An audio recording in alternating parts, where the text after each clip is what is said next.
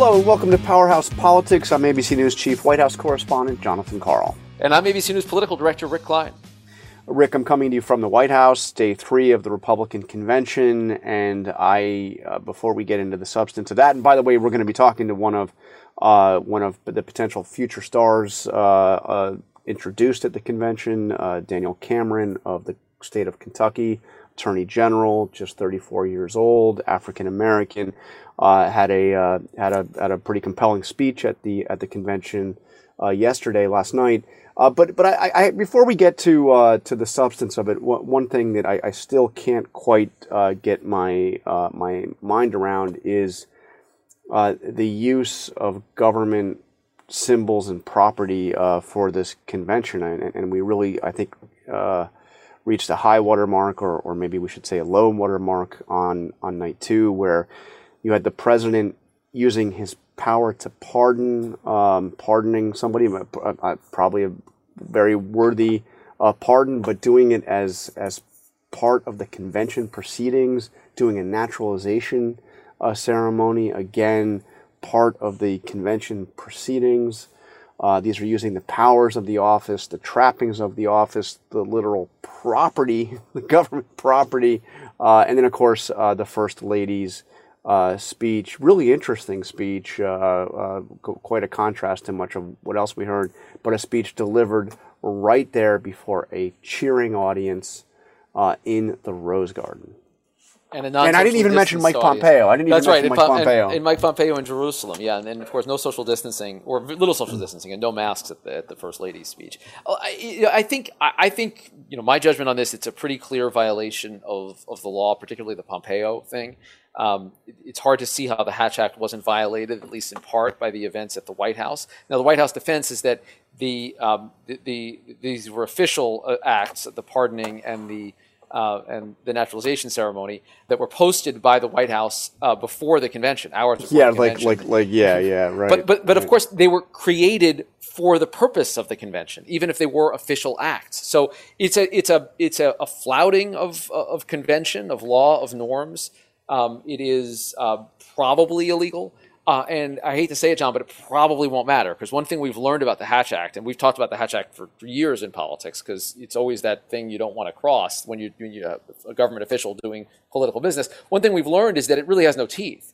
That if the president doesn't want to enforce it, okay. it doesn't matter. Okay, and but, so but, but, we're kind of stuck. Uh, okay, but when you say it doesn't matter, does, does that mean this is just a new way of doing business? Does that mean this is so that so if Biden gets elected, he's going to be like you know putting on political shows uh, at, at, at the White House? I mean, is that is that really what we're at? I mean, I, Rick, I don't want to I don't want to show my age here too much, but I remember the absolute outrage, investigations, uh, and I think I think it really actually took uh, uh took a political hit. Was a political hit, uh, or, or, or, or something that cost Bill Clinton politically when when he was accused of using uh, the White House for, for political purposes. The whole Lincoln bedroom controversy, and and then and then you know uh, Al Gore, his vice president, made a, a few fundraising calls from his office uh, on the White House complex, and it was, you know, I mean nobody went to jail, but it but it certainly.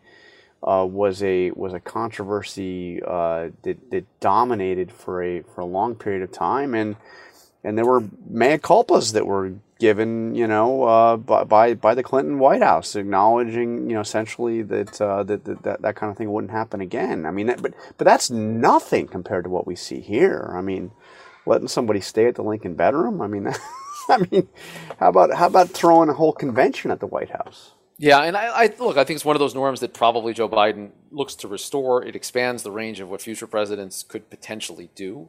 Uh, but but I think look, the president knows the images. He knows the imagery. Um, coronavirus has forced changes to traditional conventions that I think um, you know give him something of a pass in terms of using official property in in this way.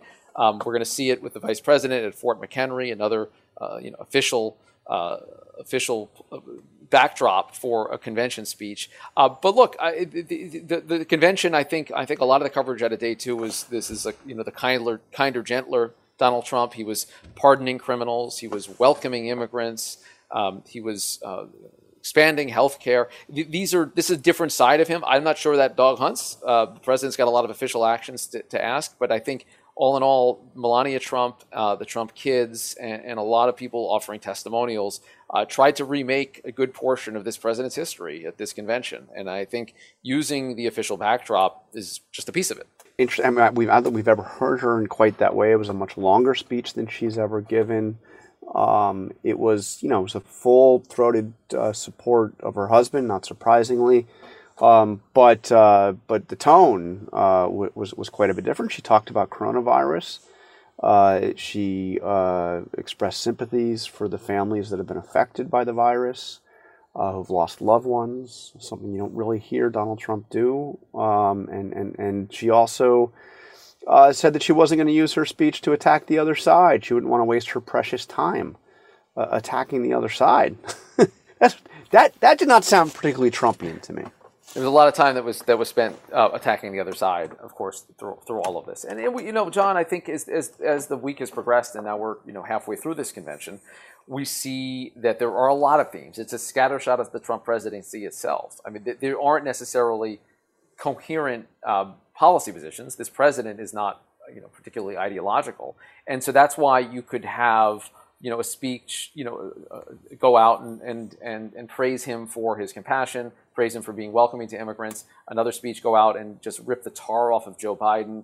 Another speech, go out and praise him, as Rand Paul did, for uh, ending foreign wars uh, it, it, has been just just uh, the Trump show through and through, but also just a, lot of a lot of mixed and often contradictory messaging. You just can't imagine any of this stuff working for anyone other than Donald Trump. He's the only person that could tie all of these different strains together, uh, complete with the flouting of, uh, of federal regulations, and package it as a convention. And last night was a high watermark in terms of the number of Trumps. Uh, I think I counted four uh, who who spoke at various times. Uh, I thought Eric Trump, who you know is, is basically the, uh, the, the Trump son that has dedicated himself to running the business, so we don't hear as much from him as we do from his brother Donald Jr. Uh, or his sister Ivanka. Um, but uh, I, I, I, thought I thought his speech was actually you know it, it, it's particularly at the end. Um, he was rather passionate about his, uh, you know, his tribute to his father on, on, on a slightly more personal level. And then Tiffany, who is one we really haven't heard from, she just, you know, she graduated uh, not long ago from Georgetown Law School. Uh, she spoke at the last convention, but it was all, in, you know, a personal tribute. And her speech was actually quite political, um, really stepping out as a, you know, full blown, you know, Trumpian on politics. That, that that was interesting. She's the one, you know, she's the you know, obviously uh, Marla Maples, Maples' daughter, and uh, we, we don't we don't see as much from her. She's kind of like, you know, usually usually in the background or, or in some cases forgotten. But she she stepped out and was a was a pretty fiery speech. Oh yeah, the, the, yeah. That was it was a it was a big one and, and a hyped one. And, you know, and I, am also struck, John, about the the incredible diversity that's been on display throughout this week. Uh, yes, we've, we've, seen a real effort by by the, the, the Trump campaign to highlight uh, rising and even established stars that are black, that are Latino, that are Indian American, uh, people that you know look look more like America than uh, your traditional Republican convention attendees don't necessarily reflect the coalition of the Republican Party in 2020. But it does suggest the future that might look a little bit different. Right. I mean, um, I, when I saw the, uh, the, the diversity on display, uh, really in both both nights, um, uh, the the, uh, the, the diversity in term, ethnic diversity, the diversity, we have women, people of color, uh, pretty prominent roles you know, particularly uh, you know night one where uh, you know you had uh, Nikki Haley and Tim Scott, and then I contrast that to who I see every day when I cover the White House. it's quite a contrast. I, I uh, this is a uh, this is a a very white and very male West Wing um, and cabinet. Um, I mean, almost shockingly so. This is if uh, if this is a uh, you know a, a, cabinet that looks like America, it looks like you know maybe uh, maybe Greenwich, Connecticut. Um, you know, I mean it's uh, uh, but but but you know in terms of who they chose to uh, to, to, highlight at the convention, a, a, much more diverse crowd. I don't know. you know, if it's window dressing, you know, to be to sound cynical, or if it's you know recognition by the party that uh, that, that their current trajectory is a trajectory towards extinction if they can't find a way to to appeal beyond a uh, you know kind of a, a, a white working class. Uh, I, I think I, I, think the party recognizes that. Maybe even Donald Trump recognizes that at some level. Um, and um, you know, I think when the convention fades, how they follow up on it will be key. One other thing that strikes me, John, watching this week is you know we talked a moment ago about how Joe Biden might do things in his convention. He has conducted himself like most nominees do during the other party's convention, which is to say, he's at the beach.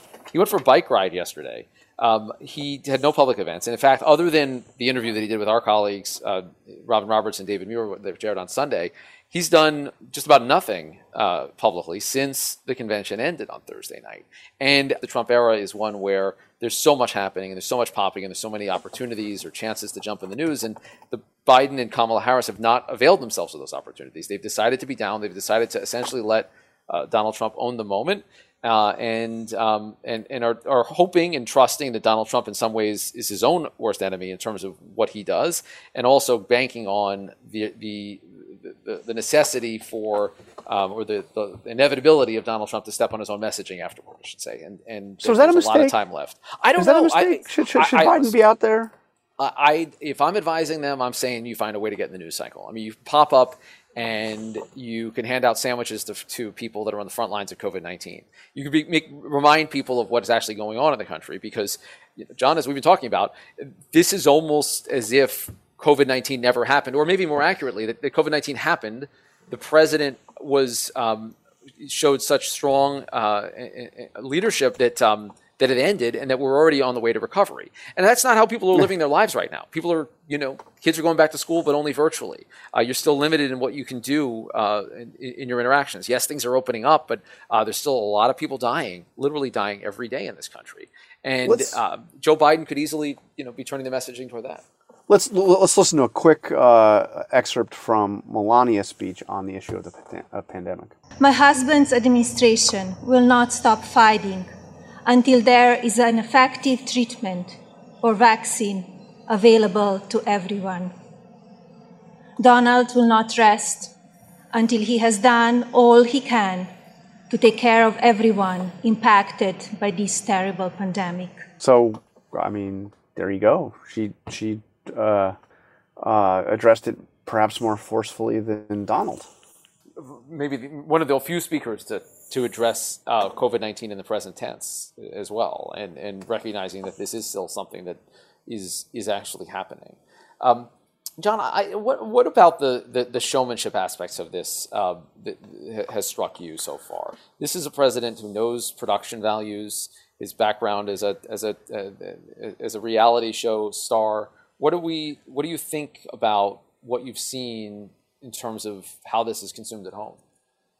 Well, we, we talked yesterday about the, the setting at the Mellon Auditorium, which is a beautiful building, and, and if you have to have a you know if you have to have an empty convention hall, it's probably about as good as you can get. But the podium just just is just just this little podium with a big Trump sign on it, and it just doesn't it doesn't seem to have the grandeur that, that you would expect with a um, with a convention. But but in terms of the way he has used this wonderful building, the White House, uh, so rich in in history and symbolism, and he's really, you know, he's he's used it for all he can in terms of of, of the staging. It's it's it's a it's a tremendous set, and he kind of sees it, I think, a little bit like. Uh, you know, it's like the, the set of The Apprentice, but but it's so much better. And he's he's used different aspects of it. You know, the um, you know when he when he came in, uh, for the naturalization ceremony, he made a point of, of making an entrance. You have those Marine guards, uh, ceremonial guards uh, in, in, in, dress uniform opening the doors. There was a little controversy about that, by the way, because uh, active duty military is not supposed to be uh, taking part in political events either.